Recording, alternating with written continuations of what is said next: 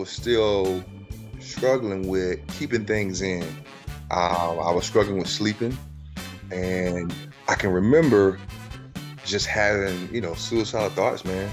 And I was like, oh, I, I, why? Hello, this is Al Levin, the creator and host of The Depression Files. If you enjoy the podcast and have found value in the show, please check out my Patreon page. There, you'll be able to support me financially with as little as a dollar a month. Your support will help me offset the cost of the podcast hosting site, maintain and update my equipment, and support the amount of time that it takes in order to produce the show. You can find my Patreon page at patreon.com slash the depression files. That's Patreon, P-A-T-R-E-O-N dot com slash the depression files. In addition, it would help me out greatly if you could take a minute to rate and review the show. Thank you for considering to support me in these ways. And now to the show. Welcome to the Depression Files, an interview format show in which you'll hear stories of men who have struggled with depression and or other mental illnesses. In addition, you'll hear deep dive conversations with guest experts on various topics related to mental health. Topics such as depression and other mental illnesses, medication, suicide awareness and prevention, our current mental health system, and of course, the stigma that surrounds mental illnesses. I believe that both sharing stories and educating people are ways to chip away at the stigma. I'm your host, Al Levin, and I want to thank you for tuning in. Let's get started. Hello and welcome to the show. This is Al Levin, the host of the Depression Files, and I'm really excited. Tonight on the line we have Ricky Sapp. Ricky is a former NFL linebacker and a current inspirational speaker. Ricky, welcome to the show. Thank you so much for having me. I appreciate it. I appreciate it. Hey, the the first time that you caught my eye really was through Twitter. I'm on Twitter quite a bit, and I know one of the quotes that I read from you was essentially like talk about and share your anxiety and or depression right? And uh, that really struck me as you know an ex-professional athlete and somebody who's into health and fitness and also talking about openly about mental health and making sure others are doing the same. Yeah yeah you know uh, uh, once i learned about my anxiety and depression and overcame it you know and then I started doing motivational speaking. I thought it was important to be vulnerable and speak about that more because I know people are going through it and they're afraid to talk about it. Yeah, exactly. And I think it's incredible when, you know, I think we see it more. People like yourself, you know, professional NFL player talking about, hey, I get this anxiety, I get this depression, and and you can overcome it, right? I think it takes work, it takes time and effort but it's doable. And I think you're an awesome role model. And I love that a lot more people are starting to talk about it. I know you, you mentioned uh, that you have had anxiety and depression since childhood. Yeah, you know, and I had it for childhood and high school and and college is when it really started to show its face. Right. And then the NFL is when I really had to address it and learn about it. Okay, so it, it, you pretty much lived with it unaddressed until professional football. Yeah, you know, uh-huh. um, to to tell you the truth, and so in college, I started to throw up before games in college, and of course, you know, my coaches thought that I was just excited and and hype and hype ready to go. Turned out it was because of my my anxiety yeah. and, and depression. So um, I got in the NFL, and what happened was I started throwing up before every practice for about man, I think three weeks straight. Really? And, yeah. And then, you know, at first it was like, oh, maybe you're just, you know, nervous, you know, you're nervous. Yeah. But now it turned out that I was just still going through my, I was, my anxiety and depression was starting to, you know, speak uh, through me that way because I was, right. you know, holding everything in for so long. Yeah, yeah, yeah. Where uh, so when you talk about anxiety and depression having been all the way back in childhood, I'm guessing that that's probably you now as an adult looking in hindsight, thinking, "Oh yeah, I probably." That was definitely a part of my life. Or at the time when you were younger, did you realize what was going on? I didn't. But so as I got older, you know, in high school and college, I looked back at some things um, that I did when I was a kid, and I was like, you know what? that was my anxiety. That was me going through, you know, anxiety and depression uh, because of some of the things that I was doing. So, you know, I went through um, a lot of different things, and and and I held so much of it in, and eventually my body started to to break down, and you know, in college I started to have suicidal thoughts, and I, I had no idea why. You know, I was having those kind of thoughts. Right, right. What? Uh, so when you were when you were younger, can you give uh, some examples of of things that that you look back at that were going on? Some of the well, challenges I, I, that you endured? Yeah, well, I'll tell you this. Um, as a kid, I got in a lot of trouble. You know, I got kicked out of school when I was in eighth grade. Okay. And I can remember even being younger, I can remember that I had um, I had really bad anger issues. Like I would get really mad really fast and kind of act out. Um, but I can remember just, you know, having a lot of energy as a kid and not really understanding it. And yeah. then just kind of having, I don't know, it was just, it's like I kind of had negative thoughts at a young age, you know? Negative um, thoughts about yourself and even about yeah, suicide, you think? Not, uh, not really suicide, but just negative thoughts. Right. Um, first, I want to say, you know, I grew up in, you know, with both parents, my sisters and brothers, you know, and all that good stuff. But it was a lot of uh, back and forth, you know, with my mom and dad. A lot of back and forth. And what then, do you, you know, mean it, when you say back and forth? Well, like you know, back and fighting? forth. Yeah, yeah, a lot of back and forth, arguing right. and fighting. You know, divorce. Yeah, not not divorce. And then it was four of us in the house as far as kids, and I felt like I, you know, I got everything I needed from my parents except for attention. Okay. You know, and when I feel like as a kid, when you don't get that, you have no idea how to voice it. Yeah. Does that, does that make sense? So yeah, I, I, think absolutely. Yeah, as a young age, I think that's where my, uh, you know, anxiety and, and depression, you know, started to build. Yeah. So I don't know if uh, if you realize this, but I am a, a school administrator in a pre-K through grade eight school in a public school, large urban district here in St. Paul Public St. Paul Public Schools in Minnesota, and uh, you know your story really resonates with me and, and we're doing a lot of racial equity work and looking at how quick we are to judge black male students and how mm. quick we are to be like you got anger and we're putting you into special ed that's what you need they'll fix you yeah. or you yeah. have problems rather than like now we're really pushing to kind of look at that like to understand like so ricky as a 10 or 11 year old shouting out and acting out like he's trying to communicate something and there's something going on and let's dig into this and try to figure it out and work with him rather than slap labels on you and kind of write you off essentially you know I love that man. That, that that is very powerful because that's the first thing they do to black the black males. Yeah.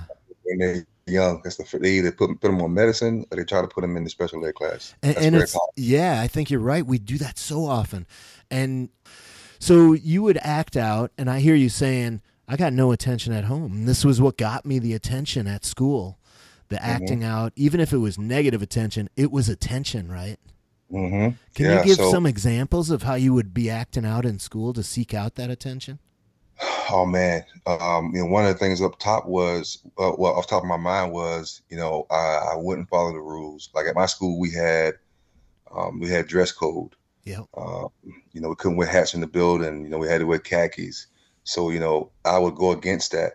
Now, uh, once I saw that my friends or peers, you know, thought it was cool and would laugh at it, I started to thrive off of that because I, you know, I wasn't getting attention at home. So I was like, man, okay, now I have attention of, of my peers. Right.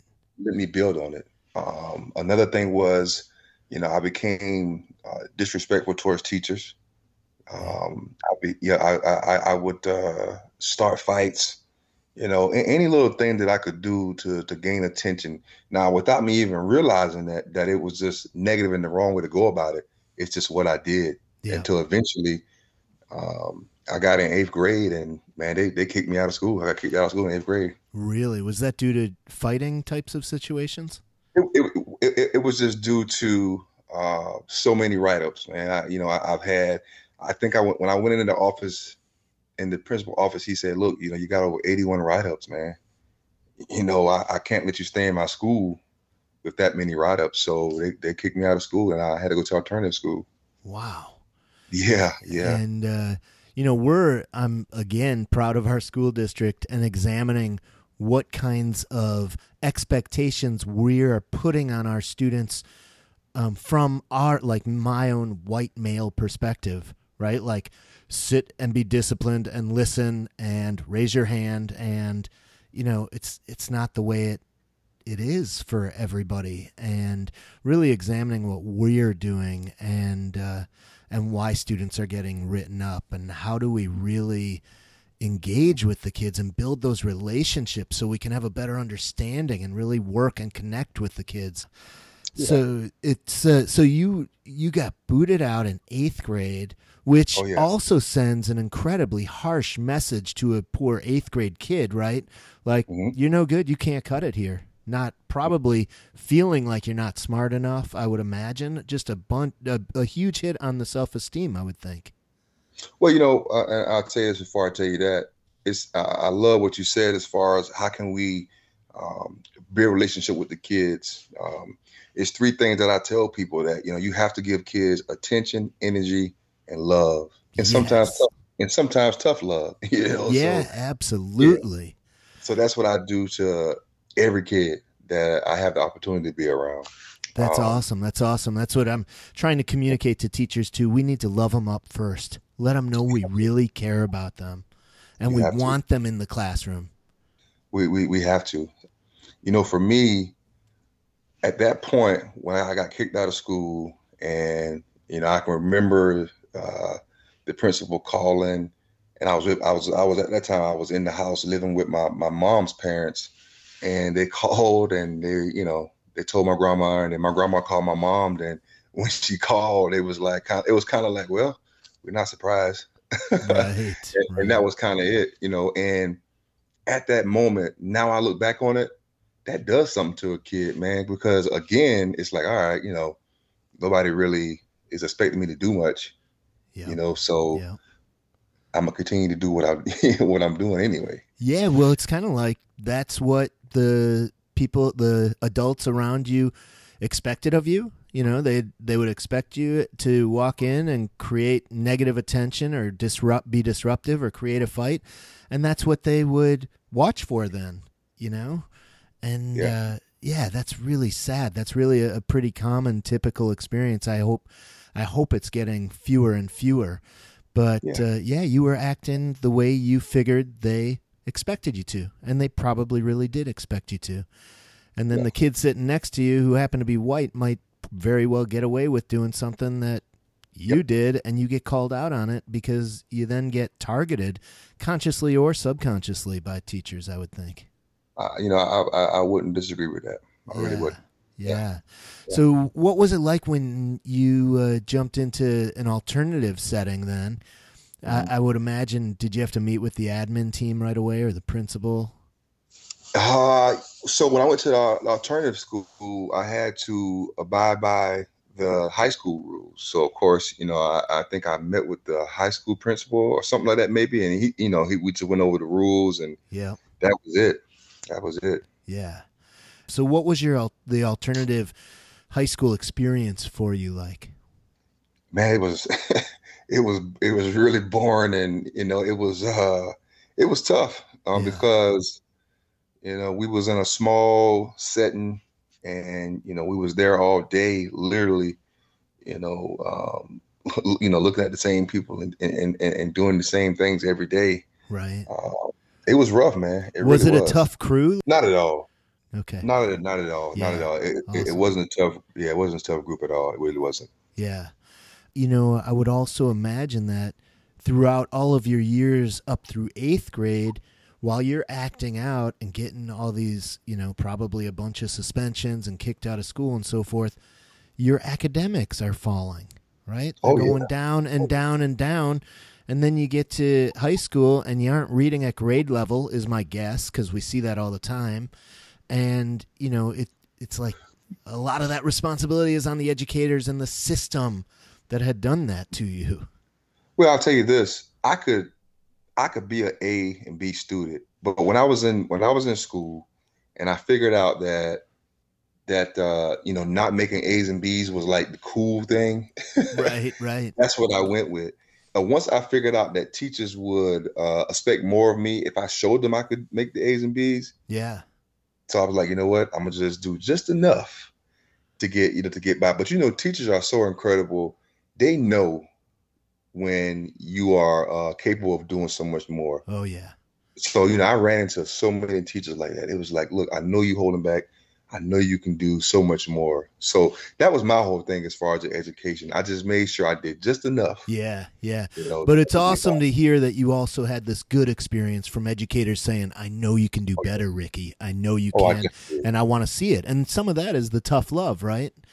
Yeah, oh yeah. Like yeah. really pushing our students. So where remind me where you went to college? I'm spacing on that right now. So I went to the best college in the world, Clemson University yeah, and how did you get into Clemson uh, after your high school experience, being in an alternative school? And cu- out of curiosity, was there a high school football team through the alternative school that you could play on? So uh, this is what happened. Um, my middle school principal, um, you know, a- after the school year was over, he was like, "Look, you know." I'm going to put you in summer school because I think that you have a lot of potential. Awesome to do a lot of great things. And then he said, and you know, I, I think you have a, um, I think you have a career in playing basketball. You know, see, you know, basketball was like my first love. Okay, cool. yeah, first love. So I go to summer school. I get into high school. Um, I couldn't play football because they had a rule that you know you have to wait 45 days to play the next sport. Okay. And you know, football was next. So I get in high school and in my ninth grade year, you know, I played varsity basketball, but couldn't play football. Now, look, I, I, I begged them to play football. and I really did. I begged really? them. Yeah, but you know, they had to follow the rules because you know my friends played, and you know I want to play. Yeah. So, as I get in high school, I started to get around, um, you know, some of my childhood friends, and and, and and more of them. They started to mature, and you know, you are who you hang around. So. Yeah I started to mature. I met my um, I met my godmother at my high school, who's my godmother now. Okay. I met her, and you know, I started to mature, man. And then I had my godmother who worked at the school. I had the coaches. I had uh, the library teacher, the guidance counselor. I had so many people around me that you know I had no way to run. So I had nothing else to do but grow. and they so, were all they were all a supportive crew for you, rooting oh, for you man. and cheering you on. That's so cool. Oh man, it was amazing, man. It, it, it, it takes a village to raise kids. Yeah. You know, it takes yeah. a village. But it's so and, awesome too to see that like an administrator pulled you aside in middle school and said, I oh, see oh, yeah. this in you, right? Probably like I see a leader in you and somebody who could be out there on the field or on the court and and I see that and I see you and I like what I see. Yeah, yeah, I, yeah, man. I, you know, all all throughout my my school career, before I got into high school, I had teachers and coaches that that would say that to me. They were like, "Look, you know, you got so much potential. I see it. You can do this and that." Once I got to high school, it was like, "All right, dang, here we go again." Right. I got nowhere. To, but I got to high school, and all those people was under one building, right. so I had nowhere to run. So my friends, you know, my parents but my godmother, the coaches, the library teacher, the guidance counselor, like I had nowhere to run. Yeah. Nowhere to run. So, you know, I started to mature. You know, I started playing football in 10th grade. We got a we got a new head coach that came in. And when he saw me play, he was like, Man, I don't know if you know or not, but you know, you have an opportunity to play some big college football. I'm like, and me, I'm like, I don't know what you're talking about, man. I'm just playing football. I'm just having fun. And uh, yeah, I, I, stopped playing football. I stopped maturing, and football literally, literally took off. Yeah, and I started getting my name out there. And uh, once I got offer from Clemson and, and I think the the Gamecocks, man, it just took off, and I had an offer from everywhere. Wow. Um, and yeah, I, you know, I made a decision to go to Clemson, and you know, that's how I got to Clemson. Yeah, that is so cool. Yeah, and, and then you talked about, you know, so then you're in college playing college mm-hmm. ball probably I would think feeling is it a lot of pressure playing college ball like that? Oh man, I think so. Yeah, um, I would think so. Without a doubt. Yeah, without and, a doubt. And that's yeah. when you started started throwing up before some games and things. Well, I'll tell you this, and uh, man, I'll be honest with you. So I get I get to Clemson, and uh, how I got to Clemson was um, my my my college girlfriend, high school sweetheart. She actually went to Clemson too. So at the time, I had an ear infection. So she drove. She was driving me to, to Clemson, and was following my mom. We get to Clemson, right? Uh, orientation for all the athletes. We get to Clemson. I get out the car, and you know my you know my girlfriend's getting out the car. My mom never gets out the car. she get out the car. So I said, Mom, you know, you're not getting out. She's like, Nah, I gotta get back. So I'm like, What about Dad? You know, she say something that Dad had to do something. So my mom never got the car. Wow. And you know, at that yeah, at that moment in my life, I was still at the I was still at that moment where I was holding things in and yeah. just brushing them off and like saying, yeah, whatever, whatever. So that moment in my life was was was it was really a tough moment that I later on in life had to struggle with and deal with. Right. Um, because you felt unsupported by your mom? It was just I just couldn't understand. I was like, man, yeah. you know, I'm the only one out of the, you know, I'm, I'm this is a huge deal, man. Yeah, like I'm going yeah. to Clemson University, you know. A huge it, deal. It goes it goes back to when I was telling you about the attention. Right. You know, like and and and in my mind as I got older and started thinking about it, what I was what I was uh, saying in the back of my head was, "You don't see me? Like, come on, man! I'm right. This is a big deal. You know, this yeah, is a huge deal." Yeah. So now, the work, the bad part about it was we we I go into orientation right, and it is it's all the athletes. It's uh, basketball, track, everybody, okay. all the freshman athletes.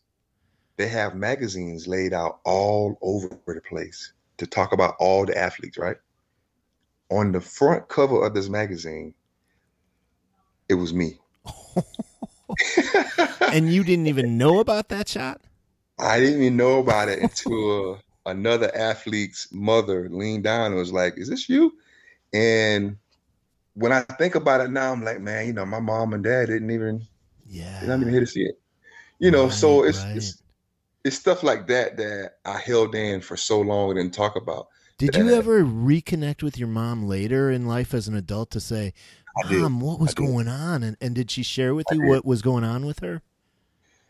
To be honest, she didn't. Yeah. You know, uh, yeah. now I will say this: she she felt really bad about it, and she would cry when I bring it up. Yeah, uh, I'll say that. I'll do you that. have some thoughts about it? Like, was she just nervous? Was she?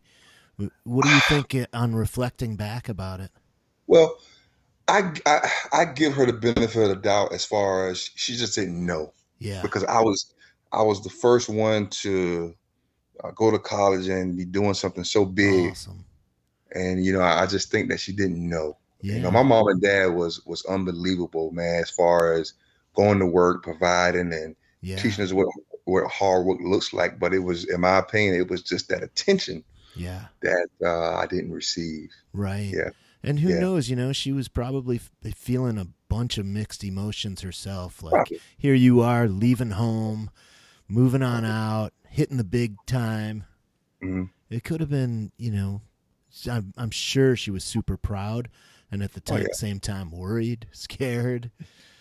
That is that's cool though. So you so you go in, you have your orientation, and are you kind of flying high at this point? Like, holy crap, I'm on a magazine. Like, I'm at Clemson.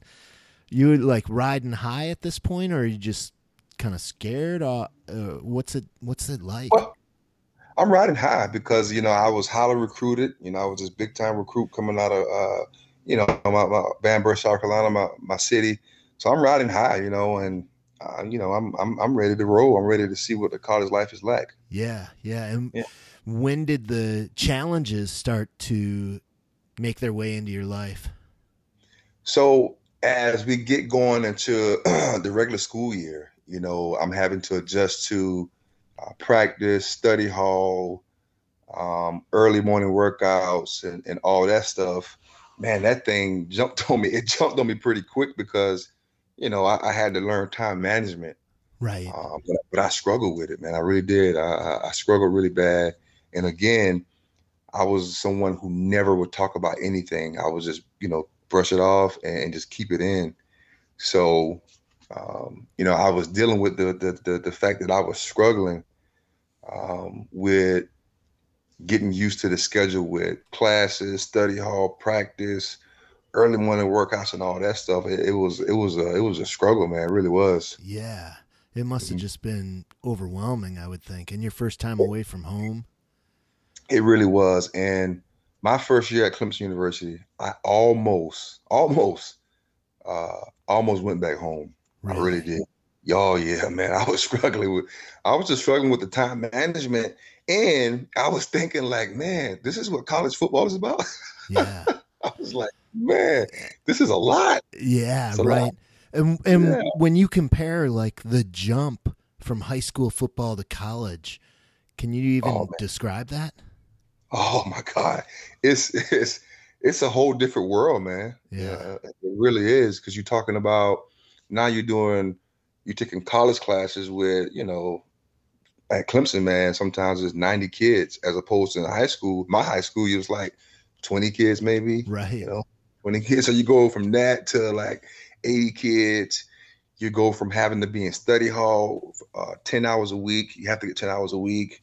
Um, you go from from all of that to um, now you're doing colleges practice, college practices, college workouts. Yeah. And you have to do that every day. It was like, holy crap. And were you those know, workouts just like 10 times harder and tougher than in high school? I won't say they were 10 times harder because I, I had a really, really great scrim coach in high school. I really okay. did. For me, it was just the whole concept. It was the whole whole thing of everything back to back. Like, man, you gotta do this, now this, now this, now this, now this. Okay, now do it all over again the next day. Right, right, right. And I wasn't asking for help. I wasn't, you know what I'm saying? I was yep. trying to just, you know, whatever. Tough it you out. Know, that's it. Tough yeah. it out. That's Especially, it. I think, you know, I talk about the stigma for men with anxiety and depression, and I think it's even much worse. I've ta- interviewed a lot, quite a few black men, and I think mm. that image and that ma- machismo type of thing is even stronger when it's men of color versus a white man, and and I mm. feel it as a white dude too. Yeah, yeah, yeah. So Wow. You know, yeah. And then, you, like, were you able to? Were you a starter right away as a freshman? So I came in and I was uh, I, I, I was behind um, uh, Gaines Adams. Uh, he, he he died, you know, a couple years uh, back, but I played behind him. He was a senior, incredible guy. You know, he was I think the fourth pick overall in the NFL draft. So wow, yeah, I played behind him my freshman year, and then I started all three years after that. Okay.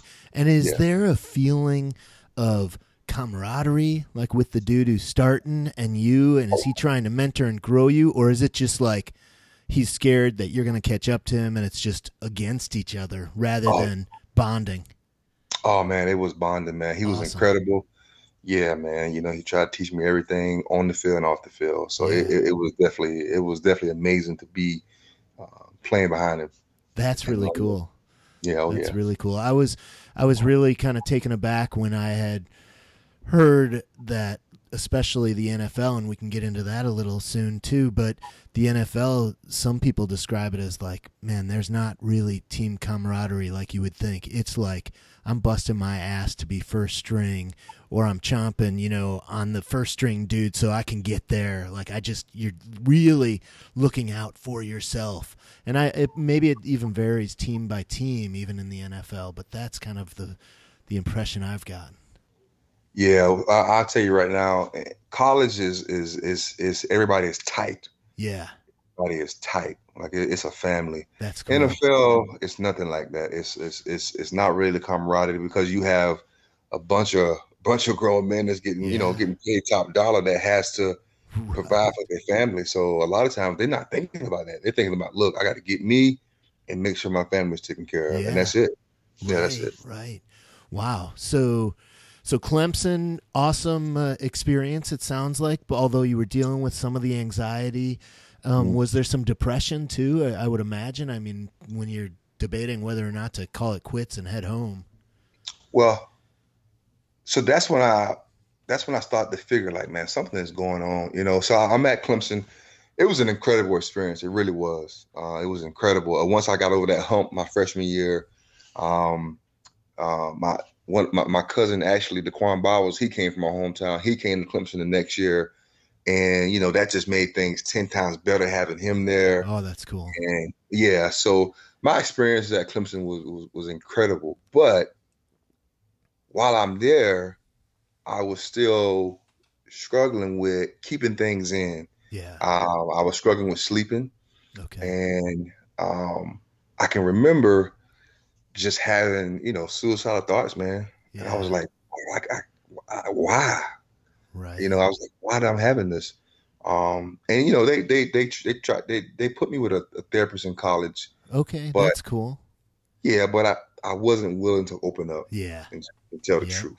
Yeah. No, that Yeah, That sounds really challenging. And it's interesting to me that you mentioned the sleep factor too, because holy crap, sleep is so important. And it's very Yeah. common, I think, with depression and anxiety that your mind is reeling and you can't sleep, you can't turn it off.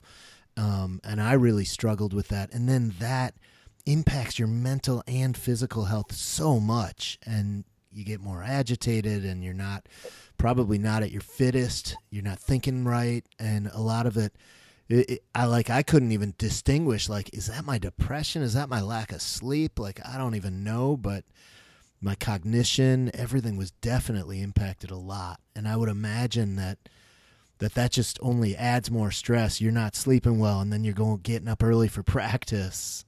hmm Yeah. Oh yeah, it, it, yeah, it definitely did. It was definitely tough. And so they so they saw it in you and and recommended that you see a psychologist or were Yeah, you kind of yeah. reaching out for help doesn't sound like No, you were no. reaching out for help right Yeah, no, well, they saw. I think they saw it, and you know, it was like, hey, you know, we want you to talk to, you know, talk to the athletic, you know, uh, Yeah. therapist, and just have some conversations with him. That's incredible awesome. guy, incredible guy. But you know, I, I just wasn't at that part of my life. I wasn't willing to yeah uh, talk. You know, Yeah. Wasn't really. I, I don't know about for you but like there was a lot of shame in my depression and it's i think that's another piece that makes a lot of men not want to admit to it and speak about it I mean, mm-hmm. I had so much shame. I was like, I would walk into my Walgreens for the prescription of antidepressants, and I would walk up and down every aisle before I'd go to the counter to ask for my depression meds, my antidepressants, just to make sure no neighbor would might see me at the counter. You know, it was crazy in hindsight to look back at that.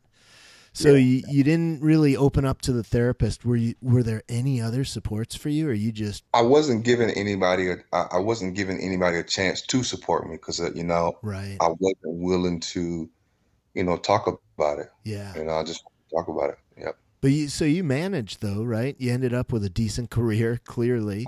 I did. I, I managed, and um, it just just looking back is is crazy because had I had addressed those things, I think earlier, I think it would have been even uh even better and smooth, smoother Yeah. uh, uh, a career. Yeah. right. Right. Right. So then you get recruited right Mhm. into the NFL immediately, Yeah, yeah. I got drafted in the fifth round in 2010 NFL draft. Yep, I and did. again must have just been flying high. Like, I mean, is this kind of surreal to you at that point, or were you expecting? Um, It's it's it's kind of the same feeling as as as I as I was at Clemson, man. As I when I came into Clemson, I was just like, man, you know, shoot, you know, here I am. Now I'm at the professional level. You know, it's a childhood dream. yeah. So, I'm- and in my mind, I'm like, all right, you know, I'm just I'm I'm here to play football. You know, like I've been doing all my life. Right. Yeah. And I know you talked about the high school jump to the college jump being a big jump. Mm-hmm. College to NFL? It's a, yeah, it's it's it's it's it's totally different. You know, there's there's no more school. Right. All you have to do now is do football. Like that's your job. Yeah. That's your job. Football practicing, I would imagine a, a ton of weightlifting, cardio, just training all day or playing. A ton of watching film and Yeah. playbook, and it's a whole different world. It's just it's just football. And was that overwhelming at first for you, or was that kind of a relief to not have to worry about the coursework? The school part was a huge relief, Yeah. but but when you when you when you look at the NFL, you was like, all right, no more school. But it's a revolving door. Yeah. So if you, if you're not doing your job, you're here today, going tomorrow. Right. So right. once you learn that, it's like holy crap! Like, and then once you see it, you're like, man, all right, I gotta, man, I gotta be on my p's and q's every day. Yeah. It's a, you know. Yep. And and then how quickly was it that you noticed like, holy crap, I'm I'm throwing up before practice. I'm throwing up before games. Well, I started I started throwing up my in my rookie training camp. That believe it or not, my rookie training camp I started throwing up. Yeah. Now um, Were you trying to hide that too, by the way? Or I, uh I was. I was, but for me, lucky for me at that moment, it wasn't as bad. Yeah. It, it really wasn't. Right. Now, as my NFL career is going on, um, I get to the New York Jets, and Rex Ryan was the head coach, and he was like, "Look, you know, we want you to see our therapist." Okay. And and this was before he signed me. He was like, "Look, you know, we want you to talk to her first, and based off what she, what you guys talk about, what she say, then we'll move forward with, you know, signing you to the team." Wow. So it really was dependent on this meeting. Yes. So at that point, I was like, "Holy crap!" You know, I don't have a choice but to open, be honest. Yeah. Um, well, it's interesting that you have that thought because in my mind, I'm thinking like, holy crap, do you go in and lie and pretend everything's okay so that you don't risk losing the job with the new team, or do you go in and open up and be honest? Uh, But and you chose the honesty way. Well, when I met the therapist, I met the therapist. It was like, okay, wow, okay, I, I really feel. I don't know. It was just a moment of, all right, let's let's talk. Let's Yeah. let's unload it. Let's unload it. Yeah, cool. And I, yeah, so I started talking, and you know that that, that was it. I was, you know, I, I opened up, and it, it felt really good. It really did. It did right off the bat. It it was did. a good feeling. It was. Okay, cool. And then from that meeting, then the that was the Jets. You said, Yep, New York Jets. yeah. and and they signed you then after that meeting. They signed me, um, but I had to see my therapist every week, and then I had to see an outside therapist as well, who, uh, who prescribed me medicine. Wow. Yeah. So that was part of the requirement, That was part that of the part- contract. that was part of the contract. You have to meet with the team therapist every week, Wow. and I had to meet with the outside therapist. I think maybe twice a month, maybe. okay. Yeah, yeah. And how did you feel about that? Were you feeling like they can't make Um, me do this, or or were you looking forward to it after having a good first appointment? I was kind of looking forward to it. I was like, all right, Yeah. man, that, that felt good. Like, all right, let's let's keep on, you know, talking. And she was really good with Yeah. her job. She really was. And um, It You know, I- I seems to me it seems really supportive. Like, hey, we want you on the team. We need you to be physically and mentally fit, and we want you to see a therapist. Well, you know, if if you know anything about Rex Ryan, he is a true players coach. Yeah, You know, he's all about the players and, and taking care of the players. So he knew, you know, coming from the Eagles that I had some, you know, some some some issues. And that was the first thing he said. He said, look, you know, talk to our therapist, and yeah. then we'll move we'll move forward. And how do you think he knew that information? I mean, is it because coaches Well, talk, or Of course. Of Yeah, course. yeah. Of course. Yeah. yeah? So, you- so your previous coach was the Eagles, wasn't it? Yep, Andy Reid. Yep. Yeah, and and you're assuming that those coaches they might have said something like, "Yeah, he's an awesome player, working out some mental health issues or something to that effect." Of course. Yeah. Of course. Yeah, Yeah. cool. So, did you start on medications right away as well?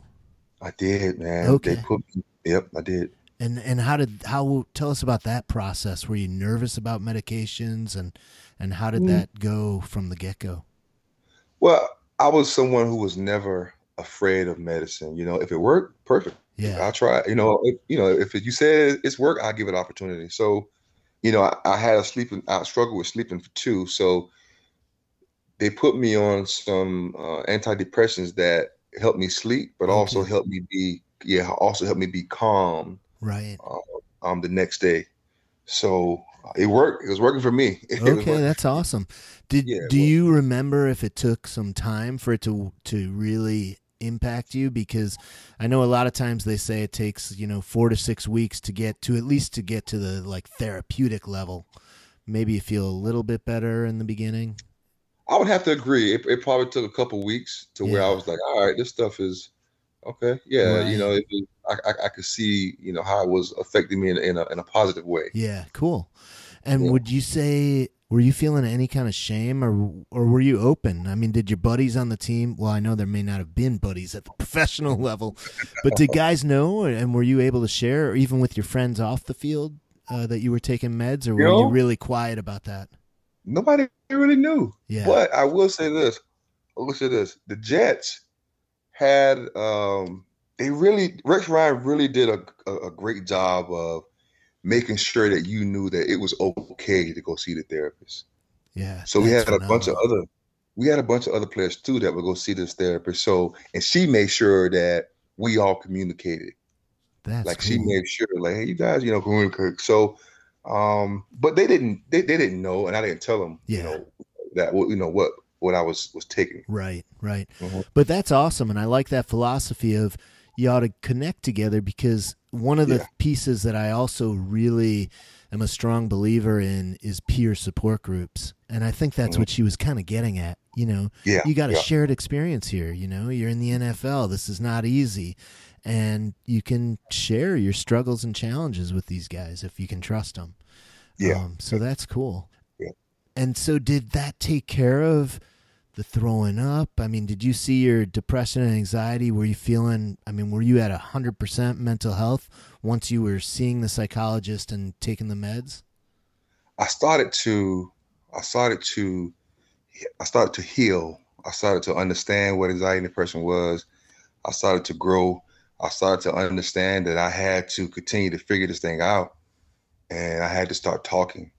Right. Um, she got me to the point where I was uh, addressing, you know, my parents with stuff and, you know, addressing people about things that I've been holding in for years. That's awesome. Yeah. So I started to grow and learn about it. That's I really, really cool. did. I'm not going to say I got it, it, I was 100%, but I was really close um, during my five years in the NFL. I got really close and I started to feel really good in year three, four, and five. I started to feel really good. Yeah. That's awesome. And uh, just out of curiosity, was the therapist? I know you mentioned it was a woman. Was mm-hmm. she a white woman?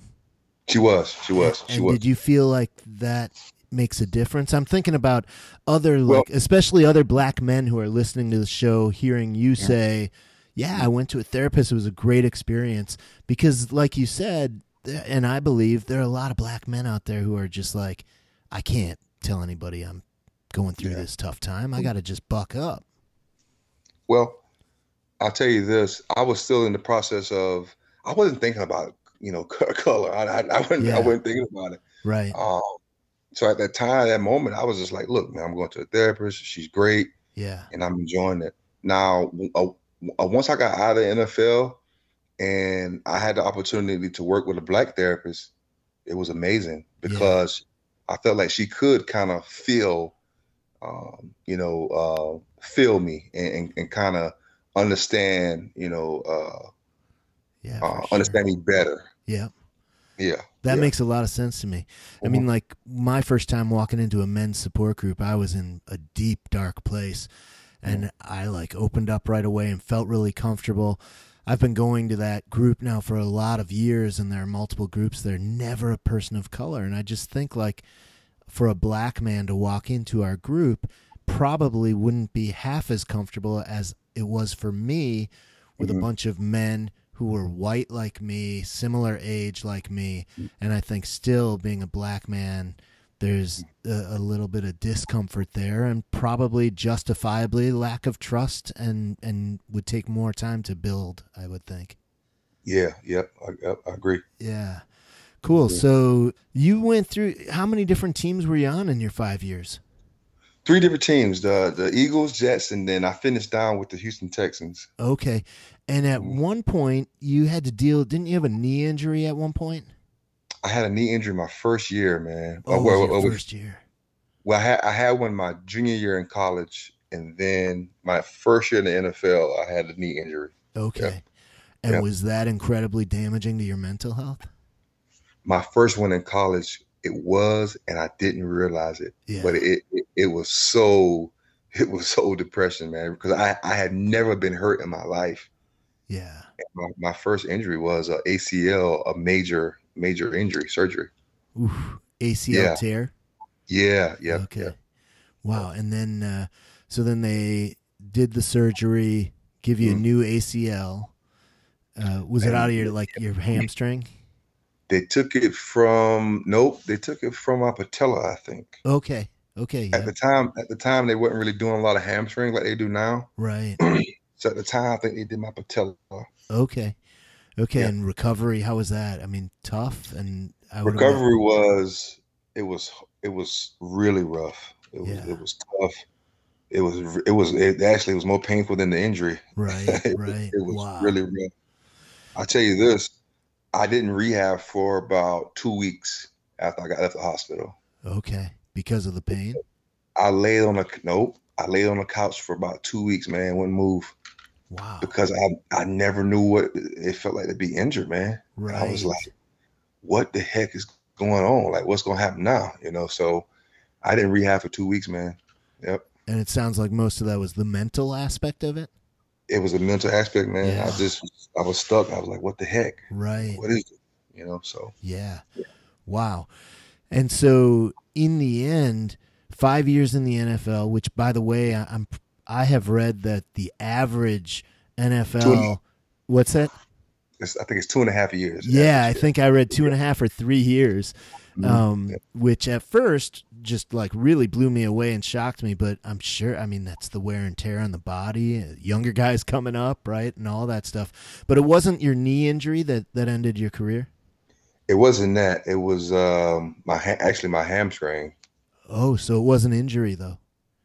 Um, well, it was well, it was my hamstring that it was a, a pull hammy. Okay. That and and old age at your young age of uh, NFL. oh, I, I wasn't. I, wasn't old then. I wasn't old yeah, then. awesome. Wow, what a career. That is yeah. fantastic. You got a uh, a favorite game or play that stands out in your memory from your 5 years in the NFL?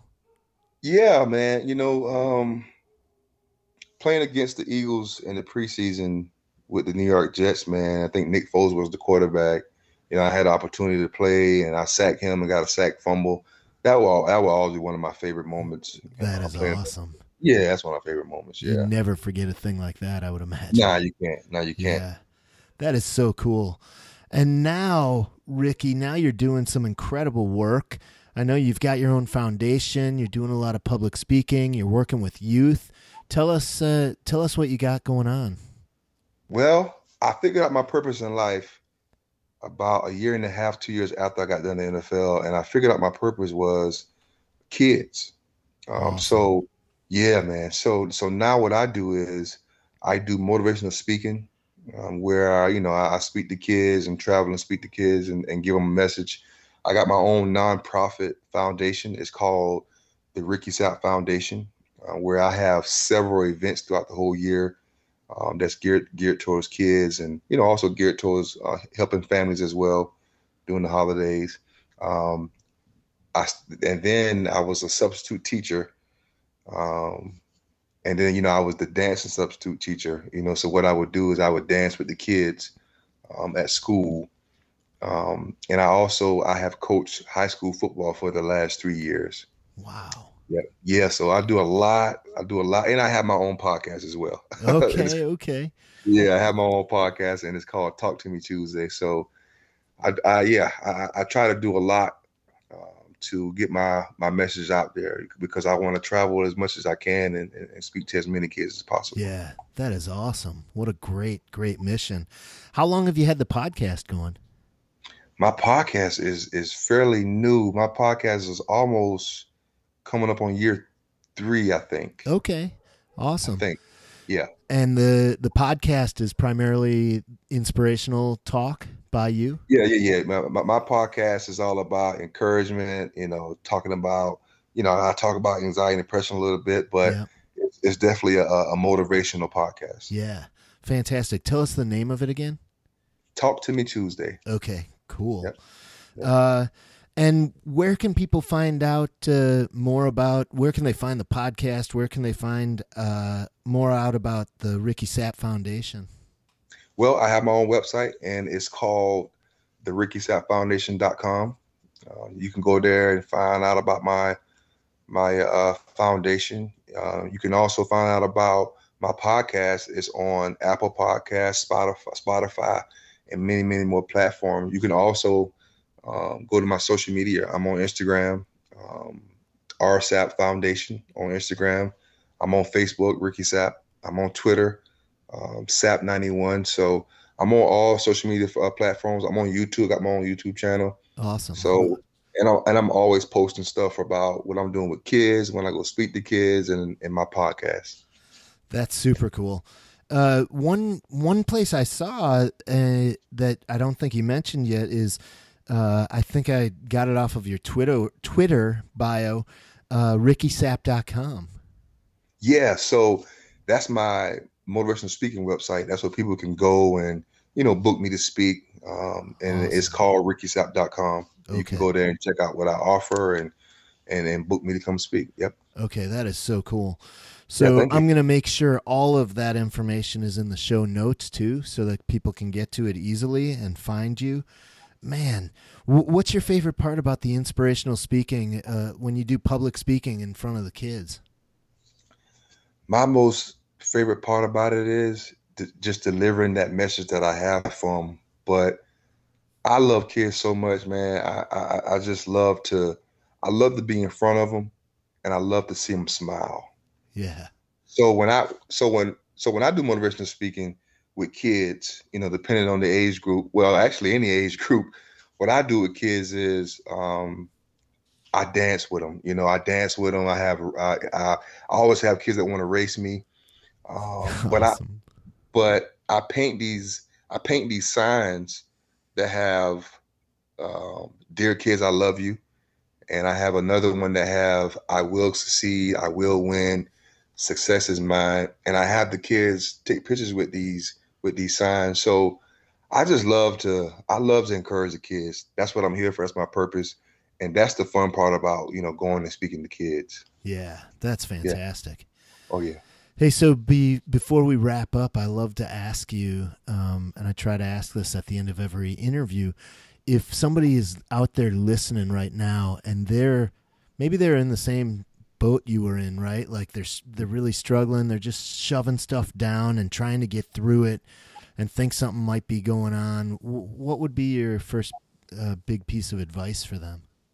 My first advice would be is to find somebody you can trust, and just tell them to just listen and not talk, and just say whatever it is you need to say. That that's that's very important. That you yeah. find somebody that you that you can talk to. Yeah, it's very important. Absolutely and I, am so excited to hear you know all that Rex Ryan did for you and and how normalized he tried to make it for players to to jump in and and get some therapy and stuff. That's that's such awesome. That's so awesome to hear. So Ricky, I want to thank you. Uh, man, what a career! You, you got a lot, a lot to be proud of. I really appreciate you being public and sharing your story, sharing about your difficulties growing up through in school and, and so forth. And what an incredible story of perseverance, you know, and uh, you've done so much. So thank you for all of the work you're putting out there now. And I really want to thank you for taking the time to be on the show as well. Thank you so much for having me. I really appreciate it. All right. Awesome. Well, stay healthy. Thank you so much. I will. Thank you for listening to the Depression Files. Please know that if you are currently suffering from depression and are experiencing thoughts of suicide, please reach out for help. In the U.S., you can text 741741 to connect with a trained crisis counselor, or you can go to suicide.org for a list of international suicide hotlines. If you're a man who has experienced depression or any other mental illness and would like to be interviewed for the show, or if you'd simply like to suggest a topic, please reach out to me on Twitter at allevin18 or email me at thedepressionfiles at gmail.com. Thank you again for listening to the Depression Files.